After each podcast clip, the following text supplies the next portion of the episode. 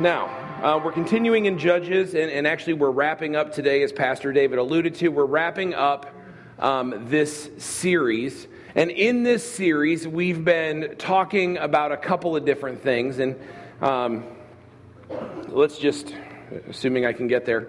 Yep, here we go. I just want to give you a quick recap, right? Because all of this plays together, and I want you to see how all of this works. And so, uh, what, what it starts with and this is how Pastor David started us in week one of this series. What it starts with is deciding that following God is overkill.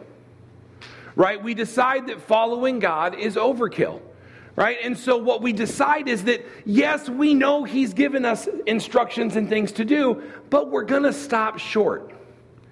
And we have to be really careful here because this is where compromise and complacency kick in. But I want you to understand something, something that, that Pastor David talked about in week one. The issue here is not, I can't. It's not that I can't follow God, it's that I won't. And I won't because it feels like overkill. And so we stop short. And we talked about how um, when, when one generation gets complacent, and they tolerate idols that we can't be surprised that the next generation embraces those idols. And that as soon as we start to, to compromise, that the next generation will pay the penalty for that.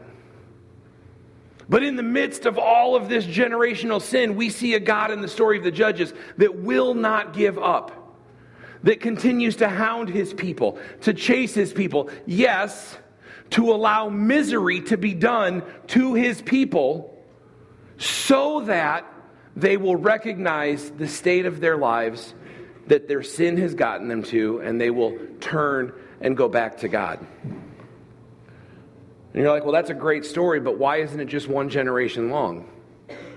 Well, the problem is the people got really good at showing a little bit of remorse but not really repenting. And we see this in our own lives, right? What happens is we, we sometimes are sad that we got caught. We're upset at the position we find ourselves in. We don't like the feeling of guilt, but we're not really repenting. We're not really turning away from our sin and turning to God. We're turning our way from our sin long enough for the pain to stop. But then, as soon as the pain is over, we, we turn right back to it. And then last week, we, we saw, and this happened with the Israelites, that as soon as they stopped following God completely, as soon as they moved Him out of the center, the authoritative position in their lives, right? That all of the sudden, morality started to be wonky. And they could do things that seemed right to them that invariably left them feeling good, but moved them further and further away from God without even really realizing it. And when that happens, things get bad.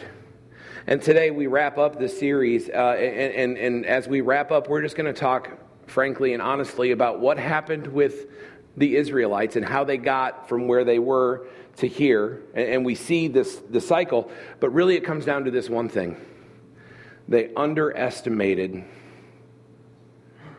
what their disobedience was doing to them. Okay, and I'm going to tell you up front what I'm going to do.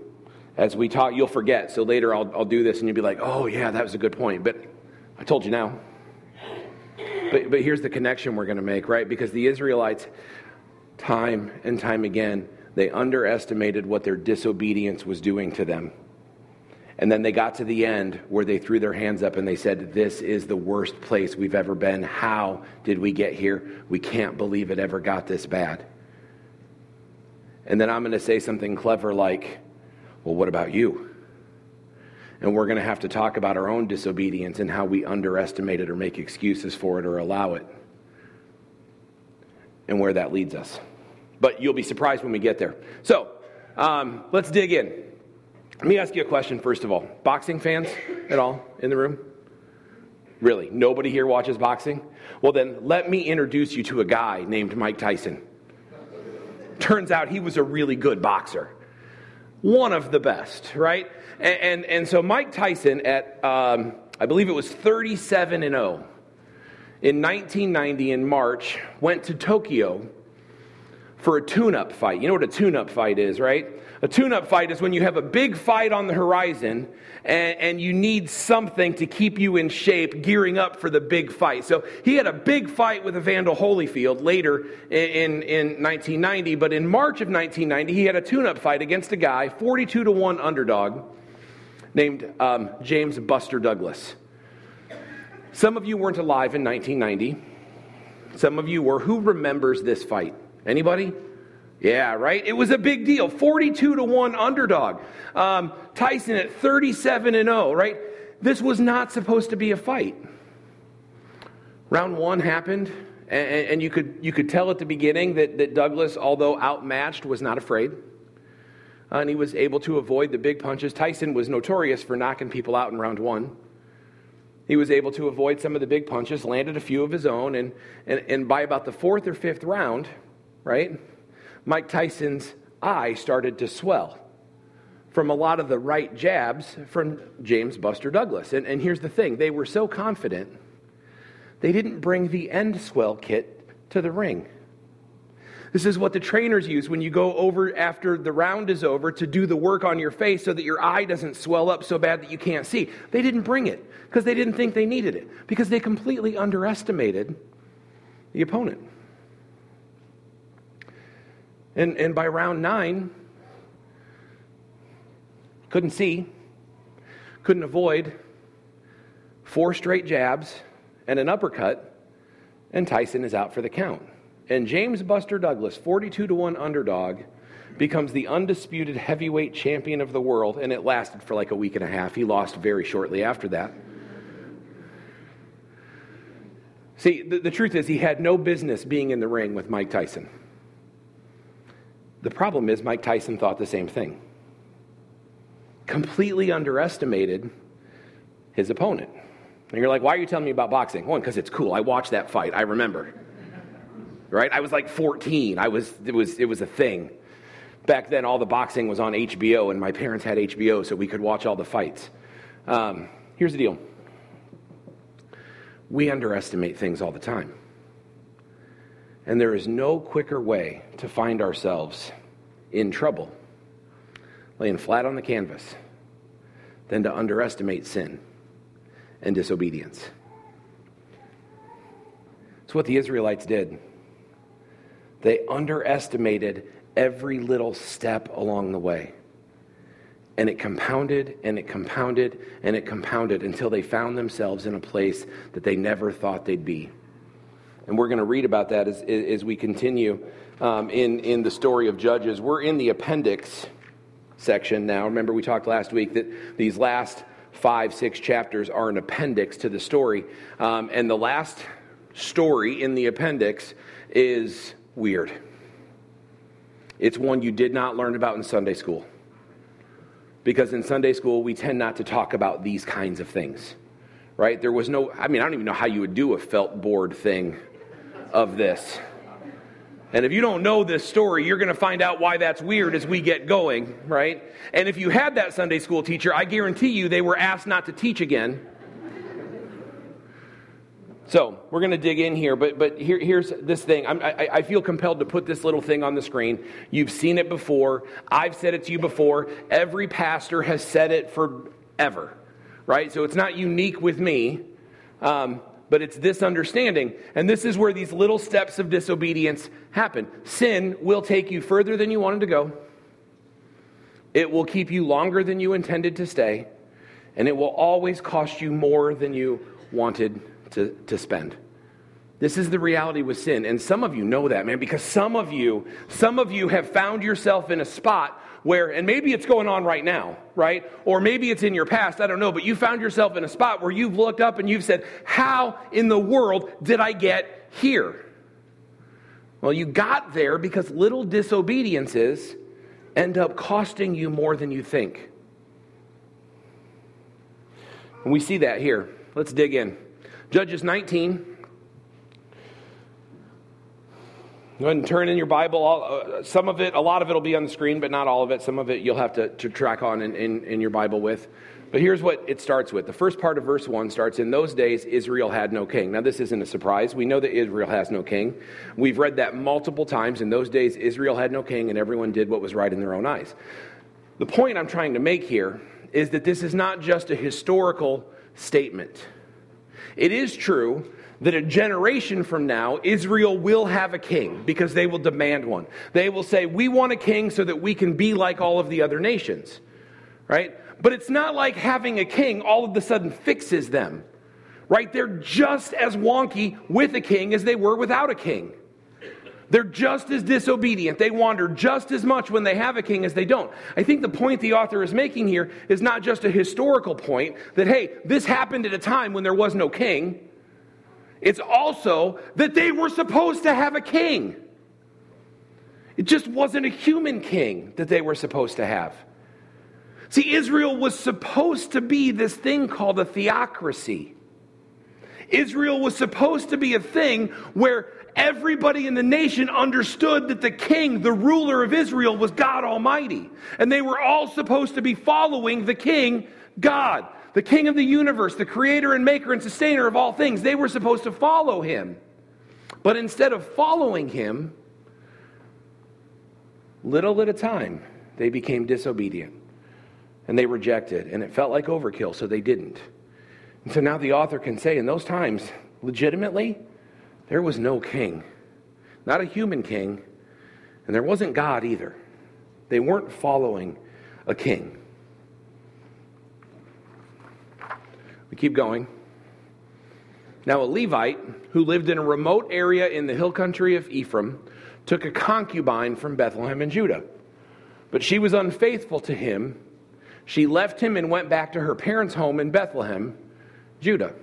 After she had been there four months, her husband went um, to, to her to persuade her to return. He had with him his servant and two donkeys. Uh, when he got to her home, she saw him. She took him into her parents' home, and when her father saw him, he gladly welcomed him. Right? And so here, here's the, the, the setup um, for this, this uh, narrative that's going to show us how badly they have underestimated their sin and where it's led them is that we have a Levite. Now remember, the Levites are supposed to be assistants to the priests, assisting in the worship of God and teaching the people the law of God. But we have a Levite that's not doing that. He's not teaching people the law of God. Instead, he's going to get himself a concubine. A concubine is kind of like a live in girlfriend. Okay? Um, there are some legal rights for a concubine, uh, but it's not the same as being married. In fact, what happened oftentimes is people would have concubines um, to supplement their relationship with their wife. It's not something God ever said, do that. People just did it. And, and, and it's certainly not okay for a man of God to be acting this way. Um, and, and so um, he had this concubine, and something went wrong in their relationship. The word tells us that she was unfaithful. What that means is she left him. She was unfaithful. Um, here's the thing I can almost guarantee you that that does not mean she was sexually unfaithful, because everything we know about this Levite from the story that unfolds is if she had been sex- sexually unfaithful, he would have killed her and been justified by the law of God to do it. And based on everything we know about him, that is, is what he would have done. But when she was unfaithful, what it means is she broke covenant relationship with him and she left. We don't know why she did that, right? Possibly because he was abusive. I mean, that might stand to reason with what we know about him, possibly because he ignored her, possibly because she was jealous of another relationship that he had, right? I mean, concubines and wives, that's not the way it's supposed to work. So we see in Scripture all the time that when that's the arrangement, jealousy comes up. But for whatever reason, she left. Now, here's the catch it took him four months to decide to go get her. He's like, I'm so concerned about her that I'll wait four months to go try to make things right. And so after four months, he goes, and, and the dad, stand up dude, welcomes him in. Come on in and they eat and they get drunk. Here's what it says His father in law, the woman's father, prevailed on him stay, hang out, So he remained with him three days, eating and drinking, basically having a party and sleeping there. On the fourth day, they got up early and prepared to leave. It's time to go home. But the woman's father said to the son in law, No, no, no, no, no, no. Refresh yourself with something to eat, then you can go. So what did they do? They sat down and they ate and drank again. Right? And then it was late all of a sudden. So the woman's father said, No, no, no, you better stay here again tonight. Enjoy yourself. You can leave early in the morning. Then, when the man with his concubine and his servant got up to leave, the father in law, the woman's father, said, Now look, it's almost evening, so spend the night here again. The day is nearly over. Stay and enjoy yourself. Early tomorrow morning, you can get up and be on your way home. But, right, this has happened now several days in a row where the plan has been to leave, right? But, but they, they eat and they drink all day. And then by the time he gets ready to go, he's like, well, I'm not going to get very far before it gets dark. I better stay another day. And then another, the next day, he starts to eat or drink again. And then by the time he gets ready to leave, it's late again. He's like, well, I'm not going to get very far. He might as well stay another day. This time, he's like, no, I know I wasted most of the day, but I got to get home. So, he, uh, unwilling to stay another night, the man left and went toward uh, that is Jerusalem, with his two saddled donkeys and his concubine. He left. Okay, now I'm, I'm just going to read for you here. Um, I, I didn't put it on the screen, but let me read for you what happens in the next few verses starting in 11. When they were near Jebus and the, the day was almost gone, the servant said to his master, Come, let's stop at this city of the Jebusites and spend the night. The Jebusites were not Israelites, they, they were not part of the covenant community of God. And, and so the master replied, No, we won't go into that city where the people are not Israelites. We will go on to Gibeah. Right? He added, Come, let, us try to reach Gibeah or, or Ramah to, to spend the night in one of those places. So they went on, and the sun set as they neared Gibeah in Benjamin. There they stopped for the night.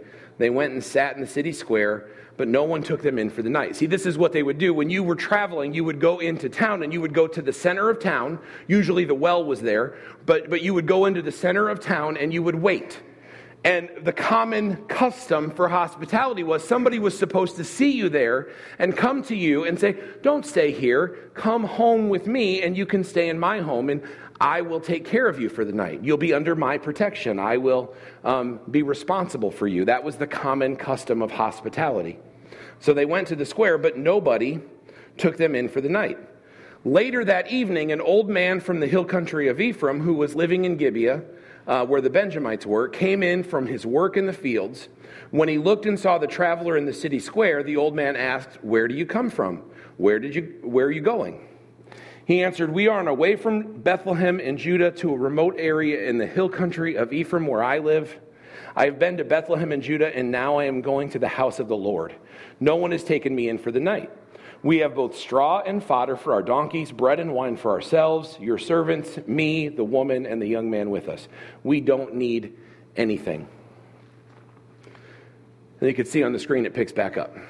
And the man says, Well, hey, you're welcome to stay with me. Let me supply everything you need. Basically, saying, I want to be hospitable. I want to practice good hospitality. Yeah, you've got straw. Yeah, you've got wine and food, whatever, but let me give you everything you need. Don't spend the night here in the square. So he took them to his house, fed his donkeys, and after they'd washed their feet, they had something to eat and drink. You'll notice they eat and drink a lot in this story.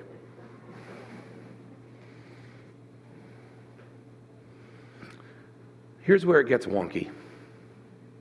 I know some of you are thinking it was already wonky. I know, but but here, here's where here's where it gets R rated.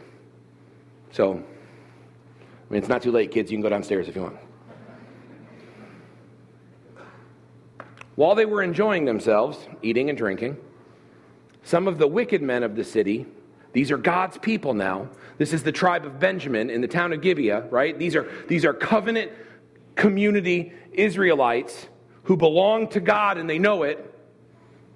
But while they were enjoying themselves, some of the wicked men of the city surrounded the house, pounding on the door. They shouted to the old man who owned the house, Bring out the man who came to your house so we can have sex with him.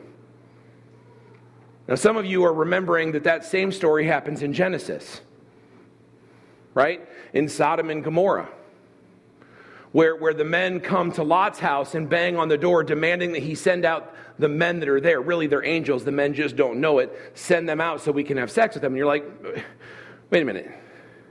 That's weird. Yes, it is.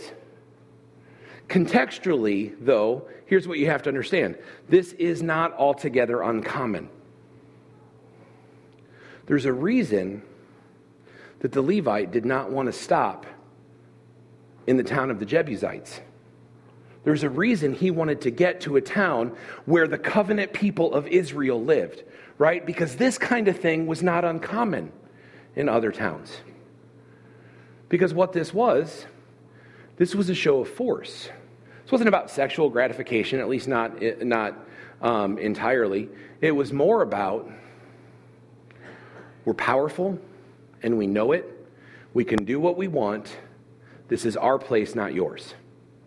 Right? This was the way that they demonstrated that they were a town to not be messed with. This was the custom of the Canaanites. Of the Canaanites, not the Israelites. So they bang on the door and, and, they demand that guy that's in your house, that Levite, send him out because we want to sexually violate him. I mean, like, like you can use other words to fill in the blank of what that means, right? But, but we want to sexually violate him. Why? To prove that we can. To demonstrate our masculinity and our manhood, and to serve as a warning for other people who might want to come in our town that this is not for them. And the owner of the house, of course, um, trying to be a, a good um, a good hospitable host for his guests goes out and says, No, my friends, don't be so vile. Now, right away, you're like, Oh, good guy. He's going out there to defend them. No, don't do such an evil thing. This is terrible. You're Benjamites. You're part of Israel. You're not Canaanites. Knock it off. Right? You're like, Man, good job, guy. Except then he follows it up with this awful thing. No, my friends, don't be so vile. Since the man is my guest, don't do this outrageous thing. Look, Rape my virgin daughter instead. And this man's concubine, you can have them, but just leave the guy alone. And we're like, well, time out. What in the world is that about?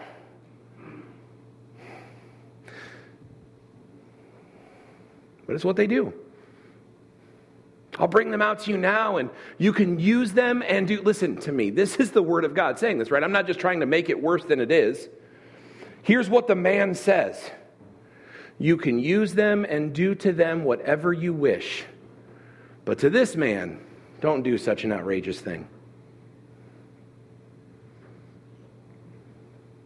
But the man wouldn't listen. So the man took his concubine, the one that he loved so much that he waited four months to go chase her down. So the man took his concubine, and basically he shoves her out the door and shuts it behind her sending her out there so that he'll be safe. And they raped her and abused her throughout the night.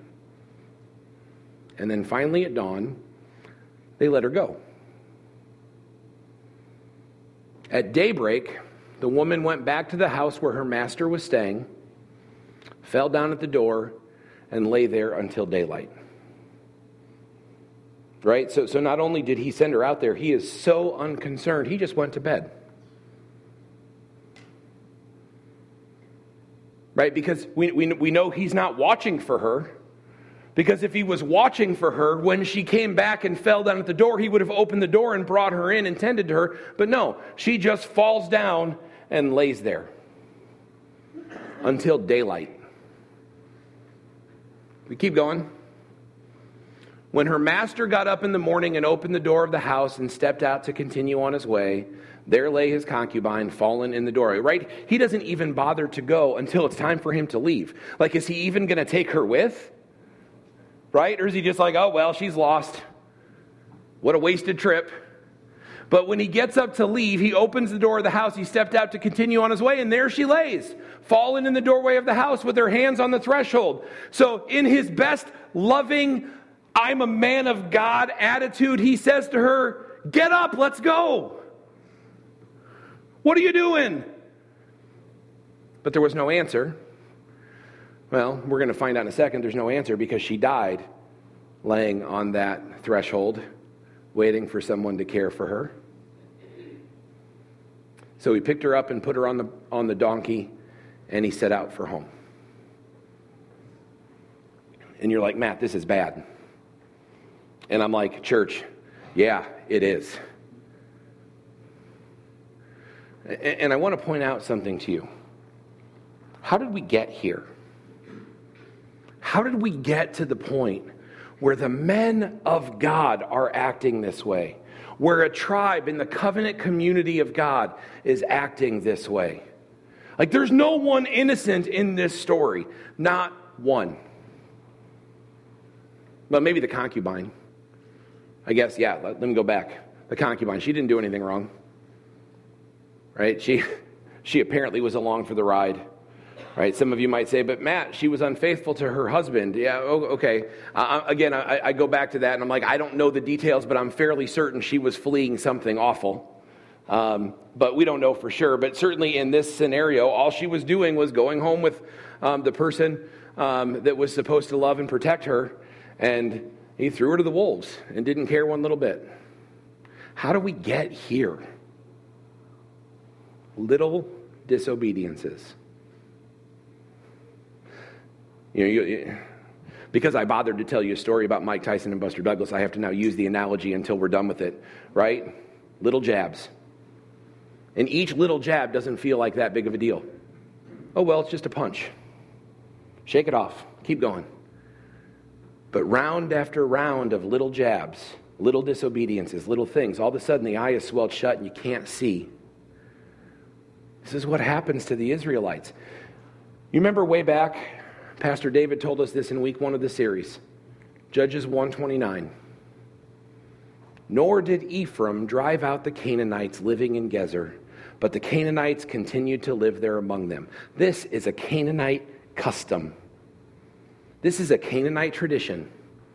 When you went into a Canaanite town, man, you, you were real careful because this was their way of being. This was not unusual for them to act this way. They were not known as hospitable people, they were known as violent. Sometimes we wonder why does God want them to drive all of these people out? Right? Is God being mean? Is God being harsh? Is God showing favoritism? Like, why is it that God says, hey, I want you to come in and move into their land? What did they do wrong? Well, this is part of it. This was their regular custom, along with other detestable things, sacrificing their children, engaging in unspeakable behaviors in the name of religious expression. But this was part of it. This is the way they treated strangers in their town. And God said, drive them out completely. I'm giving you the land. It's flowing with milk and honey. It's established. It's settled. You are my covenant community. You must drive them out completely. But Ephraim, they thought, eh, that feels like overkill. I mean, we pushed them back and we made them our slaves. Isn't that good enough? But God had already told him it wouldn't be good enough. Here's what God said in Numbers before they even entered the land When you cross the Jordan into Canaan, drive out all the inhabitants of the land before you, destroy all their carved images and their cast idols, demolish all their high places. But if you don't, if you don't drive out the inhabitants of the land, those you allow to remain will become barbs in your eyes and thorns in your sides. They will give you trouble in the land where you will live. I mean, God told them if you don't drive them out, it is going to cause you a world of tragic consequences and hurt. And then what do we read? Ephraim didn't do it. It felt like overkill. They didn't drive the people out of the land. There's something I need you to understand here. And, and, and as, we, as we get into this, this, as we, I guess I'm sorry, get into, as we wrap up this series, we've been talking about the fact, right, that the problem of the Israelites and the problem that we struggle with is that we want to do whatever seems right to us. Whatever seems right to us, we want to do. And we feel like when God gives us all of these instructions and all of these things, like it's overkill, like it's a problem. And so just a little disobedience won't matter, right? Because that's extreme. We don't want to be extreme, so a little disobedience won't matter. And all the while, we forget that the reason God gives us these things is for us. That He's protecting us, not hurting us. That He's not robbing our joy, but that He's giving us goodness from Himself. God doesn't give us instructions and laws because He's trying to restrict your fun. He's not trying to rob you of joy. He gives them to you because they're good for you. We've talked about this before, but it, it, it's like the rules you give your little kids. I remember um, Aubrey's downstairs in the nursery with Carrie, so I won't even have to pay her. But when we were in Bettendorf and Aubrey was learning how to ride a bike, and you've heard me talk about Aubrey learning how to ride a bike, it was a long, slow, painful process. But she finally got good at it. And we lived on a street that she could ride her bike up and down the sidewalk, and it was awesome. But at the end of that street was a street where she could not ride her bike up and down the sidewalk. It was a busy road. In case you're ever in Bettendorf, it's called Spruce Hills Drive. And if you're ever on that road, you're like Spruce Hills Drive, you're like, whoa, I can't believe that Aubrey at six was trying to ride her bike up and down the street. Right? But we always told her, listen, you can ride up and down Westmar Drive. That was our road. Westmar Drive, all the way to the end, all the way back again. But you cannot, you cannot, under any circumstances, take your bike on Spruce Hills Drive. We didn't do that to rob her of joy. We did that to protect her because we knew better than she did. But what did she think? man, what is on Spruce Hills Drive that they're trying to keep me from? Is there like free ice cream? Are the sidewalks paved with candy? Like something magical must be on Spruce Hills Drive. Otherwise, they would never try to keep me from it. She got down there one time, scared the daylights out of her. Because all of a sudden there's no sidewalk and there's a lot of cars, and they're not looking for a little six year old girl on a pink bike with tassels.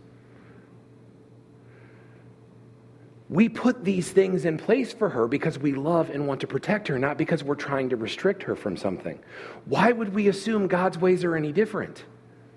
When God says drive out the Canaanites, yeah, maybe it feels like overkill, but do it because God knows better than you. When God says have nothing to do with them or their ways, he means it. Not because he's being picky and hard to get along with, but because their ways are awful and they will lead you to a place you never wanted to be. That's exactly what happened. Instead of driving them out, the Ephraimites let them stay and they learned from them and they adopted their wickedness to the point where 400 later, 400 years later, they're 400 later, 400 years later. Just give me a second. 400 years later, they're taking the Levite, they're saying, Bring him out here. We would like to gang rape him until morning to show him who's in charge.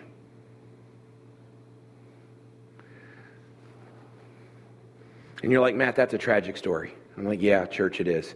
It gets weirder. This is how the Levite responds. He picked her up, he threw her on the back of the donkey, and when he reached home, he took a knife and he cut up his concubine limb by limb into 12 parts. And he sent them, and he wrote letters about what happened, and he sent them into all areas of Israel. like, Matt, that's weird. Yeah, I know. But listen to this everyone who saw it was um, saying to one another, Such a thing has never been seen or done, not since the day the Israelites came up out of Egypt. Just imagine. We must do something. So speak up. So let me paraphrase. Here's what happened. Um, he, he cut up the body into 12 pieces and he wrote 12 letters and he packaged them up and he sent one to every tribe of Israel. Right?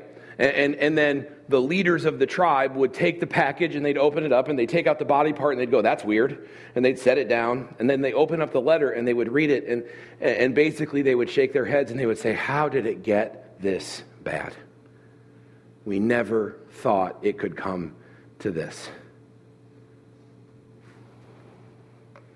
And we don't have time for the rest of the story, but I do want to give you the highlights because it goes from weird to weirder. So the 11 other tribe, The 11 other tribes make a pact that they are going to go to war against this Benjamite community. And that any of the clans that don't come with them, they're going to kill them all. This is so bad. They say, This is so bad that if you refuse to come fight with us, as soon as we're done with them, we're coming after you. And they tell the tribe of Benjamin, Hey, give up the wicked people in that city. And the tribe of Benjamin's like, No, bro, leave us alone. So there's a civil war that breaks out.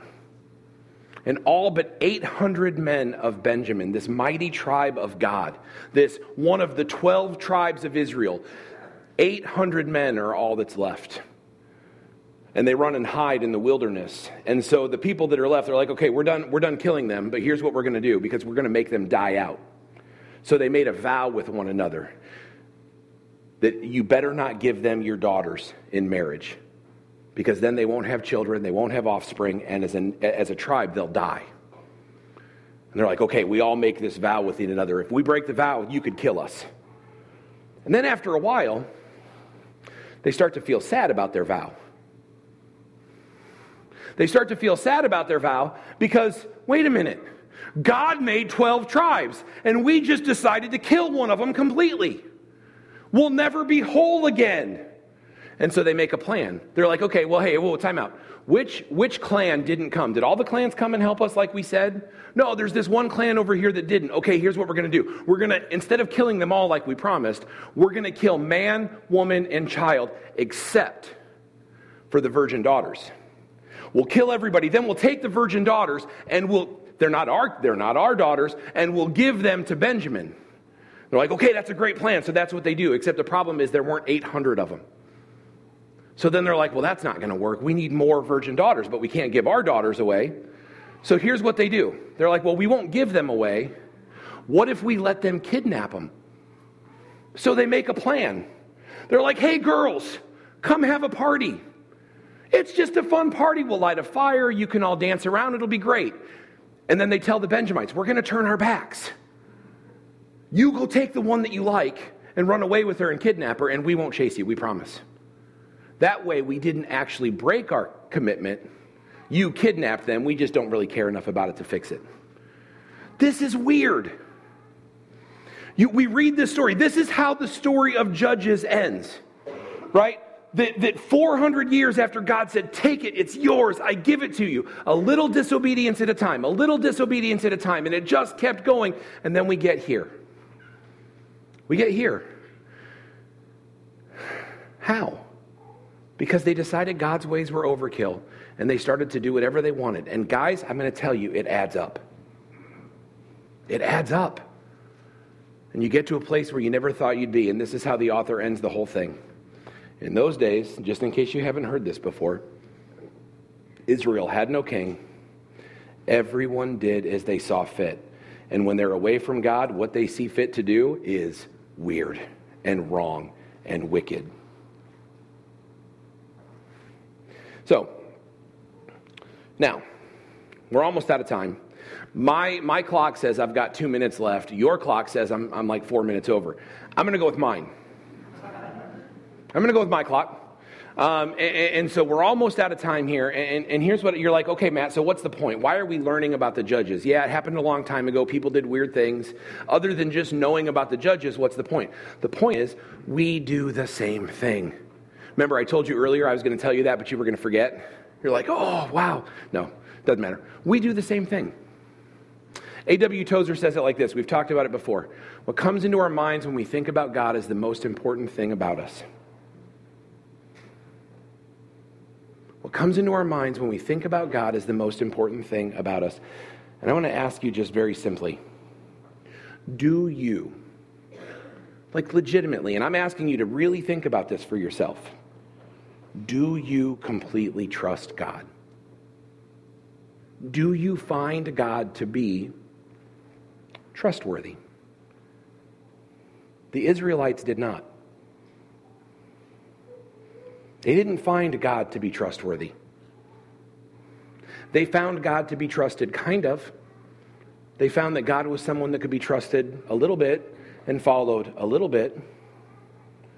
But they didn't find him completely trustworthy, and it showed when they stopped following because it felt like overkill. Paul says it this way to Timothy, talking about the last days. And there's a lot more descriptors in there, but he says people will be lovers of themselves. They'll have a form of godliness, but they'll deny its power. And I'm asking you, are there some of you here that don't trust God completely? Do you have a form of godliness, but deny its power? Are you going through the motions? Or do you trust that God is good and He is right and He is for you? Because here's the problem. A lot of us will say, we believe God, we trust God completely, but then we go act like we don't. We act like the rules and the laws and the things He puts in place are there to restrict us, not help us. Um, but listen, I, I just want to give you a couple things to think about as we close. God doesn't ask you to be faithfully and consistently connected to church because He's trying to rob you of joy on a Sunday morning. He's not trying to keep you from the lake. He's not trying to keep your kids out of um, professional sports leagues. Right? He, he's not trying to keep you from sleeping in and enjoying some family time. God asks you to faithfully and committed be a part of a church community because He does not want you to serve the God of self. Because He wants you to be connected at a place where you can honor and worship Him. And that is the priority over anything else you might throw in there. That is what God asks, right? He, he's not robbing from you, He wants to give you. God isn't telling you to have sex only in marriage because He's trying to rob you of the joy of sex. God's telling you to reserve sex only for your marriage, right? Because He wants you to understand the commitment that it takes and the binding that it does to bring you together with somebody when you enjoy that intimacy in a covenant committed relationship. And he doesn't want you to get hounded by the temptation and the lust that happens when you let that stuff in. That's for your benefit. Again, so that you're not serving the empty God of self, right? God, God doesn't want you to forgive people that hurt you because he wants to make light of your pain. God tells you to forgive people that hurt you fully because he does not want you to be eaten up by the bitterness and anger that comes from dwelling on pain that he's already paid for. Do we really trust God? Or do we talk about God and have a form of godliness and completely deny its power? And I'm going to tell you listen, I can't answer that question for you. I can only answer that question for me, and all too often I screw it up. And I've got a form of godliness, but I deny its power. And if that's you, then I, all I can do is ask you to confess it and fix it. Because little disobediences, you underestimate how significant they are, but they will lead you to a place where you don't want to be. Heavenly Father, God, you are good, gracious, and kind, and we love you. Thank you so much for your word, and thank you so much for the understanding that you are faithful and true, and that you put restrictions and boundaries and, and you call us to obedience, not because you're trying to control us and not because you're trying to rob us, but because you want us to experience freedom and fullness that comes from following you. Father, help us to not play at Christianity. Help us to not dabble. Help us to not have a form of godliness that denies its power. Help us to stop going the way that we think will make us happy while rejecting what you've given us, God, that will bring us joy and fellowship with you for eternity. God, we love you and praise you. Amen.